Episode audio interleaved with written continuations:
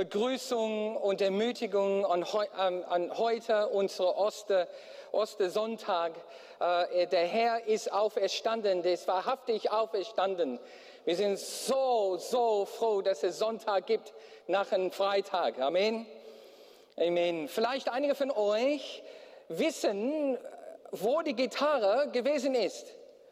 Und ich möchte euch ermutigen, wenn du weißt, wo die Gitarre gefunden wurde, schreib es jetzt in unser Live-Chat. Einfach schreiben, ich weiß, wo die Gitarre ist, hier wurde die Gitarre gefunden. Und dann werden wir wissen, oh, jetzt habt ihr dann den Video auch dann unter der Woche gesehen. Das wäre super. Heute möchte ich äh, ähm, ein, äh, jetzt predigen und ähm, euch ein Wort geben.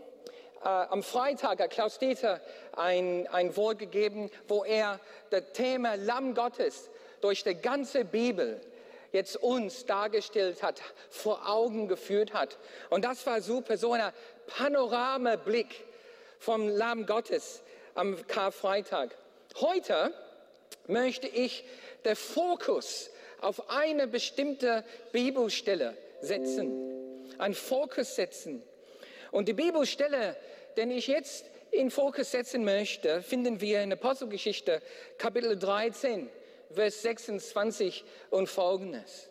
Ich werde auch dann mehrere andere Bibelversen auch dann dazu bringen, aber hier möchte ich eine der erste Predigt über Ostersonntag auch dann vor Augen führen. Und dann äh, finden wir, dass mehrere wichtige Punkte hier herauskristallisiert werden. Die sind so wie Goldstücke in diesem Bibelstelle in Apostelgeschichte Kapitel 13. Und hier sind die Goldstücke, die ich heute ähm, aufdecken möchte. Eins, mit Gott gibt es keine Zufälle. Zweitens, lass dich nicht von deinen Erwartungen blenden. Drittens, Bahngleise treffen sich am Horizont. Viertens, irgendwann wird Gott immer die Grenze ziehen. Und fünft, manchmal rechtfertigt der Zweck die Mittel. Lass uns beten. Himmlischer Vater, wir danken dir für, für dein Wort und dass wir durch deinem Wort erfahren können und auch erleben können, wie Jesus auferstanden ist und wie er sein Leben für uns gab. Und wir beten heute für den Dienst deines Wortes jetzt in uns, dass wir zugerüstet werden für die kommende Woche, dass wir dann Führung erleben, innere Veränderung in unserem Leben und Inspiration, ein Leben zu führen, worauf dein Wohlgefallen liegt und wo Menschen deine Gegenwart spüren. Dafür beten wir im Jesu Namen. Amen. Wir lesen jetzt in Apostelgeschichte Kapitel 13, Vers 26. Liebe Brüder, ihr Nachkommen Abrahams und ihr, die ihr Gott fürchtet, das sind wir. Uns hat Gott die rettende Botschaft gesandt. Gott hat uns diese rettende Botschaft gesandt. Bei Gott gibt es keine Zufälle. Es ist kein Zufall, gewesen, dass du diesen Link bekommen hast, dass du dann mit dabei sein kannst, während wir sprechen über die Bedeutung von Ostersonntag. Es ist kein Zufall, dass man miterfährt, dass Jesus gelebt hat, dass er Menschen gedient hat, dass er gestorben ist und auferstanden ist. Das ist kein Zufall, dass wir das erfahren. In Gott gibt es keine Zufälle. Ich nenne das, was geschieht in unserem Leben, so Gottfälle. Wo das, was passiert, ist seine Wille. Der hat einen Plan. Gott will, dass wir an die Auferstehung glauben und seinen Sohn Jesus Christus kennenlernen. Es ist kein Zufall, dass wir heute hier im Internet sind, dass wir hier, hier das alles nochmal oder vielleicht zum ersten Mal hören können. In 2. Petrus 3, Vers 9 sagt es, der Herr verzögert seine Zusagen nicht, wie manche es meinen. Im Gegenteil, er hat Geduld mit euch, denn er will nicht, er will nicht, dass irgendjemandem ins Verderben geht, sondern dass alle Gelegenheit haben, zu ihm zu kehren. In Gott gibt es keinen Zufall. Na, der hat einen Plan und der will, der will, dass Menschen gerettet werden. Aber oft verstehen wir den Wille des Gottes und Gottes Wille viel zu, viel zu gering, viel zu, viel zu einfach. Es gibt die Gefahr, dass wir ein zu einfaches Verständnis für den Wille Gottes haben. Gottes Wille hat mehrere Dimensionen. Mehrere Dimensionen. Es gibt das, was Gott erlaubt, das, was er zulässt. Ich nenne das die erlaubende Wille Gottes. Es gibt aber auch das, worüber er freut. Das ist das Wohlgefallen Wille Gottes. Und es gibt das, was Gott einfach macht, weil er in seiner Weisheit und seiner Allmacht einfach so entscheidet. Das nennen wir die souveräne Wille Gottes. Manche von uns haben unsere Kinder Fahrradfahren beigebracht. Und wenn man mit sein, sein, sein Kind dann auf dem Spielhof geht oder, oder im Park geht, der erste Schritt, den ich gemacht habe mit meinen Söhnen, war dann auf dem Fahrrad, dass ich ein Kind da drauf gesetzt habe und meine Hand fest an der Sattel gehalten habe. Und dann habe ich dann eine Weile lang mit meinen zwei Söhnen einfach dann bin ich mitgegangen, habe den, hab den festgehalten, sodass dem nichts passieren könnte und dass die dann ein Gefühl für, für ihren Bilanz und ihrem Gleichgewicht bekommen konnten. Aber irgendwann war das dann die Zeit loszulassen und, und, und dass, dass die die Möglichkeit haben und die Möglichkeit bekommen müssten, den Fahrrad selbst zu steuern, ihrem Bilanz und Gleichgewicht selbst zu, zu beherrschen.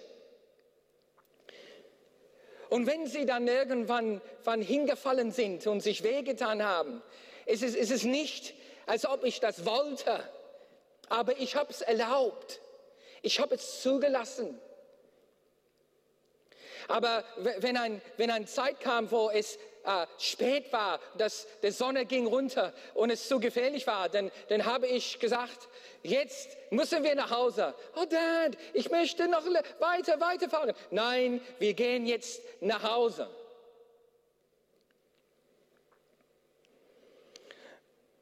Noch besser ist es, wenn dein Kind groß wird und seine erste Fahrrad für sich kauft, aus seinem Geld. Und dann weiß man, man hat schon eine, eine Erziehungsziel erreicht. Aber hier in diesem Beispiel von Fahrradfahren sieht man diese drei Dimensionen von, von der Wille, auch in unserem Leben. Das, was ich erlaube, das, was mir wohlgefällt und das, was ich tue aus meiner Weisheit und Allmacht. Und die sind Beispiele, wie Gottes Wille auch zu verstehen ist. Es ist nicht nur eindimensional, monodimensional, sondern es ist vielfältig, viele Dimensionen. Und in der Ostergeschichte, man sieht mehrere von diesen Dimensionen der Wille Gottes im, im Einsatz, wie sie sich überlappen, ineinander hineingehen, aber wie sie dann beobachtbar sind.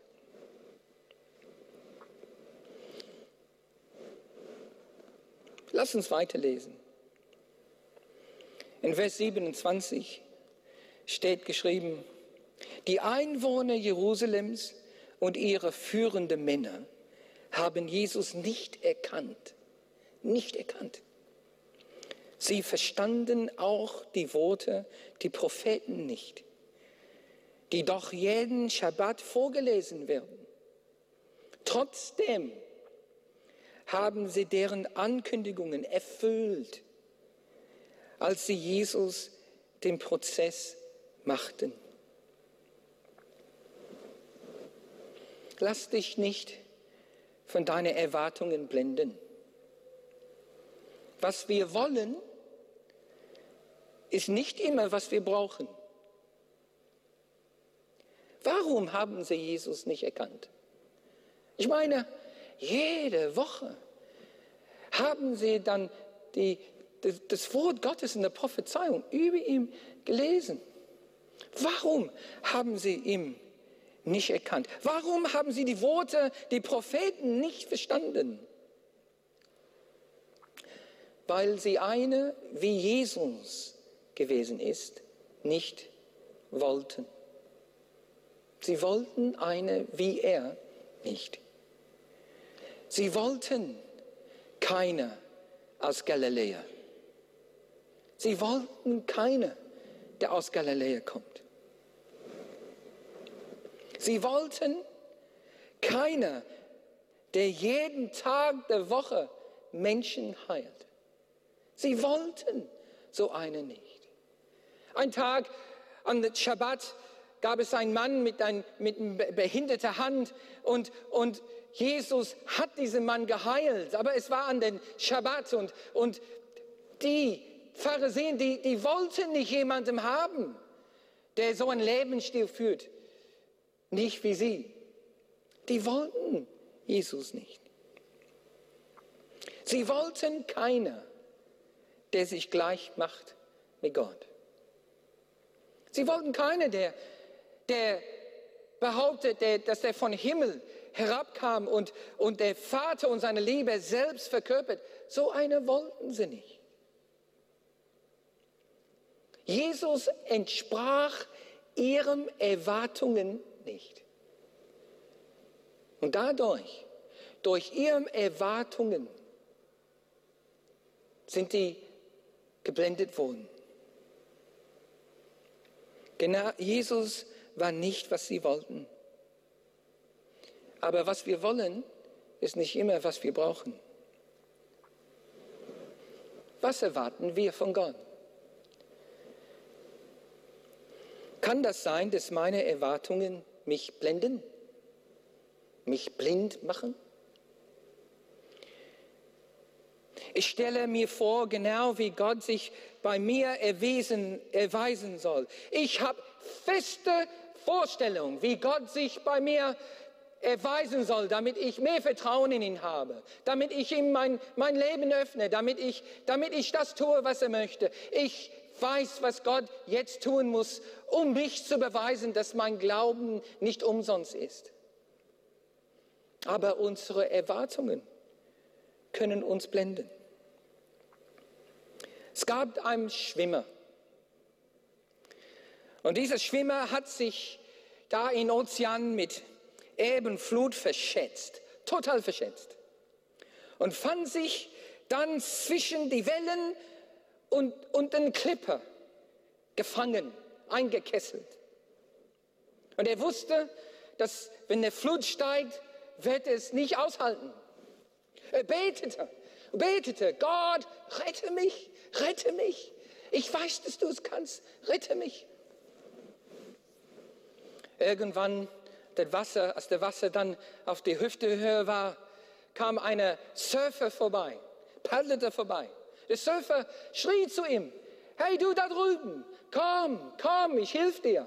Nein, nein, sagt der Mann, Gott wird mich retten. Gott wird mich retten. Und Wasser ist gestiegen, kam auf Brusthöhe. Und dann, dann kam dann einer auf dem Jetski vorbei. Und der Mann an der Jetski hat, hat der Schwimmer gesehen, der sagte, komm, komm, ich, ich, ich helfe dir. Nein, nein, sagt der Schwimmer, Gott wird mich retten. Ich weiß, dass Gott mich retten wird. Dann als, als das Wasser über den Kopf kam und der, der Schwimmer äh, bald nicht mehr konnte, kam sogar ein Hubschrauber von der Küstenwache.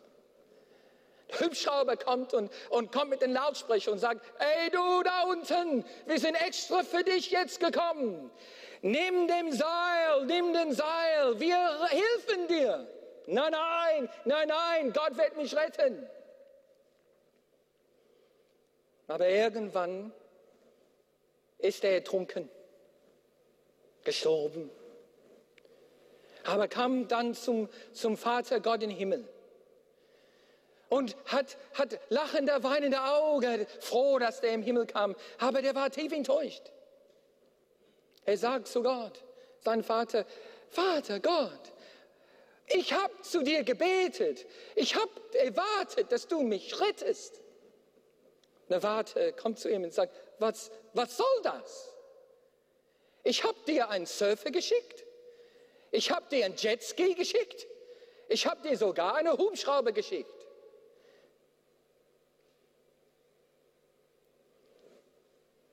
Wir müssen aufpassen, dass das, wir, das, was wir erwarten, uns nicht blendet.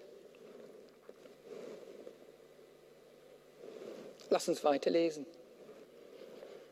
Vers 28. Obwohl sie keine todeswürdige Schuld an ihm fanden, verlangten sie seine Hinrichtung von Pilatus. Keine Schuld, keine todeswürdige Schuld könnten sie an ihm finden. Nachdem sie dann alles ausgeführt hatten, was über ihm geschrieben steht, nahmen sie vom, ihm vom Kreuz herunter und legten ihn in ein Grab. Gott hat sich nicht gefreut über Judas, wie er sein Sohn verraten hat. Er hat es aber erlaubt.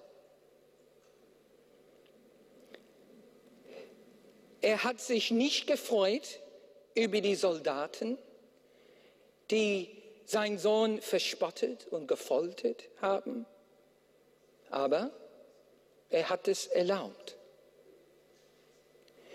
Er hat sich nicht gefreut über die falsche Urteil Pilatus über seinen Sohn. Er hat es aber erlaubt. Er freute sich nicht über die ihm gekreuzigt haben, durchbohrt haben, hingerichtet haben.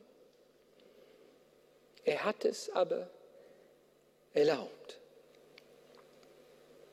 Der erlaubende Wille Gottes. Aber die Treue seinem Sohn hat ihm gefallen. Die Liebe, die Jesus hatte für die Menschheit, das hat ihm gefallen. Die Opferbereitschaft Jesus hatte seine Vater gefallen. Die Opfer Jesus gab. Ein perfektes, unschuldiges Leben geopfert, um die Sünde der Menschheit zu tilgen, hat Gott gefallen. Das Schlimmste musste dem Besten passieren, um uns von der Macht und der Schuld der Sünde zu befreien. Dieser Plan, dieser Plan hat den Vater und den Sohn und dem Heiligen Geist selbst geschmieden. In Jesaja Kapitel 53 spricht es von diesem geschmiedeten Plan. Es steht, doch Yahweh, Gott, wollte ihn zerschlagen. Er war es, der ihn leiden ließ. Der erlaubende Wille Gottes. Und wenn er sein Leben als Schuldopfer eingesetzt hat, wird er Leben und Nachkommen haben. Das wohlgefallene Wille Gottes. Durch ihn gelingt der Plan Jahwes, der souveräne Plan Gottes. Hier sehen wir diese drei Dimensionen der Wille Gottes. Leiden ließ der Erlaubende. Eingesetzte Schuldopfer, der wohlgefallene Wille Gottes. Das gelungene Plan, der aufgegangen ist, der souveräne Wille Gottes. Weißt du, wenn du Bahnschienen siehst, Bahnschienen werden dann mit bestimmter Abstand fest verlegt. Fest verlegt. Tausende Kilometer von Bahnschienen gibt es. Tausende, wenn nicht Millionen weltweit. Und man, würde, man sagt dann, wenn man dann einfach auf eine oder andere schaut, man weiß, dass die, dass die nirgendwo sich treffen dürfen, sonst, sonst entgleicht sich so ein Bahn. Und so oft ist, oft ist es, dass wir, dass wir auch nicht manche Aspekte in der Wille Gottes zusammenbringen können. Wir denken, sie widersprechen sich. Das, das geht nicht. Ich, und man fängt an zu zweifeln. Aber wenn man sein Haupt erhebt und auf den Horizont schaut, dann wird Bahnschienen sich immer an der Horizont sich treffen. Und die erlaubende Wille Gottes und der gefallene, gefallene, Wille Gottes, die treffen sich in, auf der Horizont seiner Souveränität.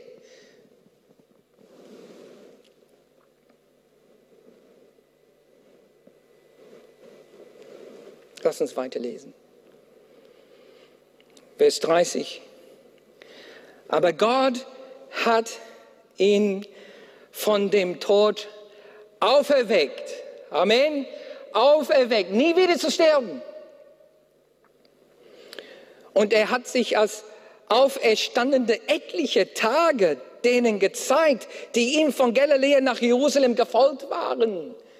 Tagenlang hat er sich erwiesen als Auferstandene. Mit dem Aas, mit dem Trank, sprach, unterhielt er sich mit dem. Das sind jetzt die Zeugen vor dem Volk Israel. Aber Gott hat ihn von dem Toten auferweckt. Irgendwann, irgendwann wird Gott immer die Grenze ziehen. Irgendwann wird er es immer ziehen. Am dritten Tag sagte Gott dem Vater, genug ist genug. Der Erlaubte sein Wohlgefallen ist da gewesen und dann kommt seine Souveränität. Irgendwann wird Gott in seiner Souveränität die Grenze immer ziehen. Und in seiner Souveränität entscheidet, in 100% Einklang mit seiner Weisheit und seiner Gerechtigkeit, sein Sohn zu auferwecken. In Apostelgeschichte 2, Vers 24 sagt es, ihn, ihn hat Gott, Jesus hat Gott auferweckt. Also ihn hat Gott auferweckt, indem er die Wehen des Todes auflöste, weil es ja unmöglich war, dass er ihm, dass er von ihm festgehalten würde. Die pure Souveränität Gottes hieß, dass es unmöglich war, dass, dass Jesus lange in der Grab bleiben könnte sollte, würde. Und den Sonntag, dann ist er auferweckt worden. Hier sehen wir die souveräne Wille Gottes im Einsatz. Jesus konnte sich nicht selbst retten. So, sein ganzes Vertrauen setzt er in den Vater und den Heiligen Geist. Aber hier ist der Rettungsplan für die Menschheit aufgegangen. Es ist vollbracht. Denk an das Projekt. Denn einzige Aufgabe, die Auferstehung. Die Aufgabe, ein völlig zerstörter Körper wiederherstellen. wiederherstellen. Jesus' Körper war völlig zerstört nach dem Foltern und Peitschen, nach, de, nach den Durchbohren und des Festnageln und den Kreuzigungen. Völlig zerstört. Es war der Heilige Geist, der dann beauftragt war, diese Aufgabe zu vollbringen, die Körper des Sohnes zu wiederherstellen. 1. Petrus Kapitel 3 sagt, als Mensch wurde er getötet, durch den Geist aber wieder lebendig gemacht. Der Heilige Geist hat den Auftrag vom Vater. Jetzt ist Zeit, sagt dem Vater, gehe und auferwecke meinem Sohn. Was hat er für Werkzeuge gehabt? Well, der hat vier Arten von Kraft, die nötig war. Der hat, der hat den Kraft, ein Werk zu vollenden, irgendwas zu Ende zu bringen. Der hat der, der Kraft, Hindernisse zu überwinden. Der hat der, der Kraft, der Kraft, ähm, mit Präziser und Genauigkeit zu arbeiten. Und er hat pure Energie, um, um neues Leben in einem zerstörten Körper hineinzubringen. Hier ist es in Epheser beschrieben. Die Kraft, die nur zu messen ist an der gewaltigen Macht, die er an den Messias wirken ließ, als er ihn von dem Toten auferweckte und ihm in der himmlischen Welten an seine rechte Seite setzte. Der Vater entscheidet, jetzt wecke mein Sohn auf. Heiliger Geist sagt, yo, ich gehe dahin und er kommt dann hin, zugerüstet mit, mit alle verschiedenen Arten von Macht und, und Kraft und Wirksamkeit. Und Jesus wurde auferweckt, nie wieder zu sterben.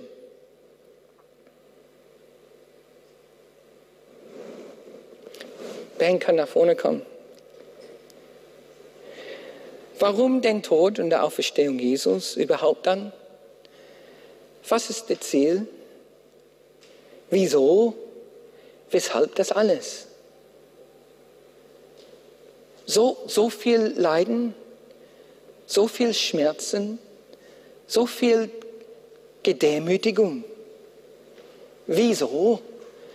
Ist das überhaupt möglich, dass, dass ein, ein Ziel, ein Zweck diese Mittel rechtfertigen kann? Hier in Vers 38 sagt es, ihr sollt deshalb wissen, liebe Brüder, durch diesen Jesus wird euch Vergebung der Sünde angeboten. Das Gesetz des Moses konnte euch nicht von ihnen freisprechen. Durch Jesus aber ist das möglich. Jeder, der an ihm glaubt, wird von aller Schuld freigesprochen. Gibt es überhaupt einen Zweck, was solche Mittel der Demütigung und Leid und Opfer heiligen kann? Ja. Der Chance, vergeben zu werden. Unsere Fehler sind der Grund, warum wir von Gott getrennt sind. Meine Fehler, die trennen mich von ihm. Unsere Missetaten sind dafür schuldig, dass wir leiden und wir verursachen Leid. Unsere Sünden stehen zwischen uns und ewiges Leben. Unsere Sünden formen so eine Art von Kluft, ein Riss, die wir aus eigener Kraft nie überwältigen können. Nie. Wir brauchen eine Brücke. Und es nur eine gibt, der das für uns überbrücken kann, diese Kluft der Sünde. Wenn Johannes steht, wahrlich, wahrlich, ich sage euch, wer mein Wort hört und dem glaubt, der mich gesandt hat, der hat ewiges Leben und kommt nicht ins Gericht, sondern er ist vom Tod zum Leben hindurchgedrungen. Hindurchgedrungen, von Tod, Tod ins Leben. Wie über eine Brücke, eine Brücke zu überqueren, wo, wo wir diese Kluft der Sünde dann bewältigen. Jesus ist die Brücke zwischen uns und Gott. Mit Gott gibt es keine Zufälle. Es ist ja kein Zufall, dass wir und dass ihr diese Botschaft heute hören. Lass dich nicht von deinen Erwartungen blenden und verblinden. Das, was wir brauchen, ist nicht immer, was wir wollen. Bahngleise treffen sich immer am Horizont. Und das sind Sachen, die Gott macht, die wir nicht verstehen. Wir können die nicht zusammenbringen, aber in seiner Souveränität sind die vereinst. Irgendwann wird Gott immer die Grenze ziehen. Irgendwann wird er immer sagen, genug ist genug. Manchmal rechtfertigt der Zweck der Mittel. Und Gottes Ziel ist dein Leben zu retten, dir ewiges Leben zu geben. Mittel ist das Leben, Tod und Auferstehung seines Sohnes, Jesus Christus. Das, was er tat, war für dich und für mich. Und heute feiern wir, dass er auferstanden ist und dass diese Botschaft ist für jeder frei und wenn wir an ihm glauben, wird er, ist er gerecht und treu und wird er uns vergeben und uns ewiges Leben geben. Amen.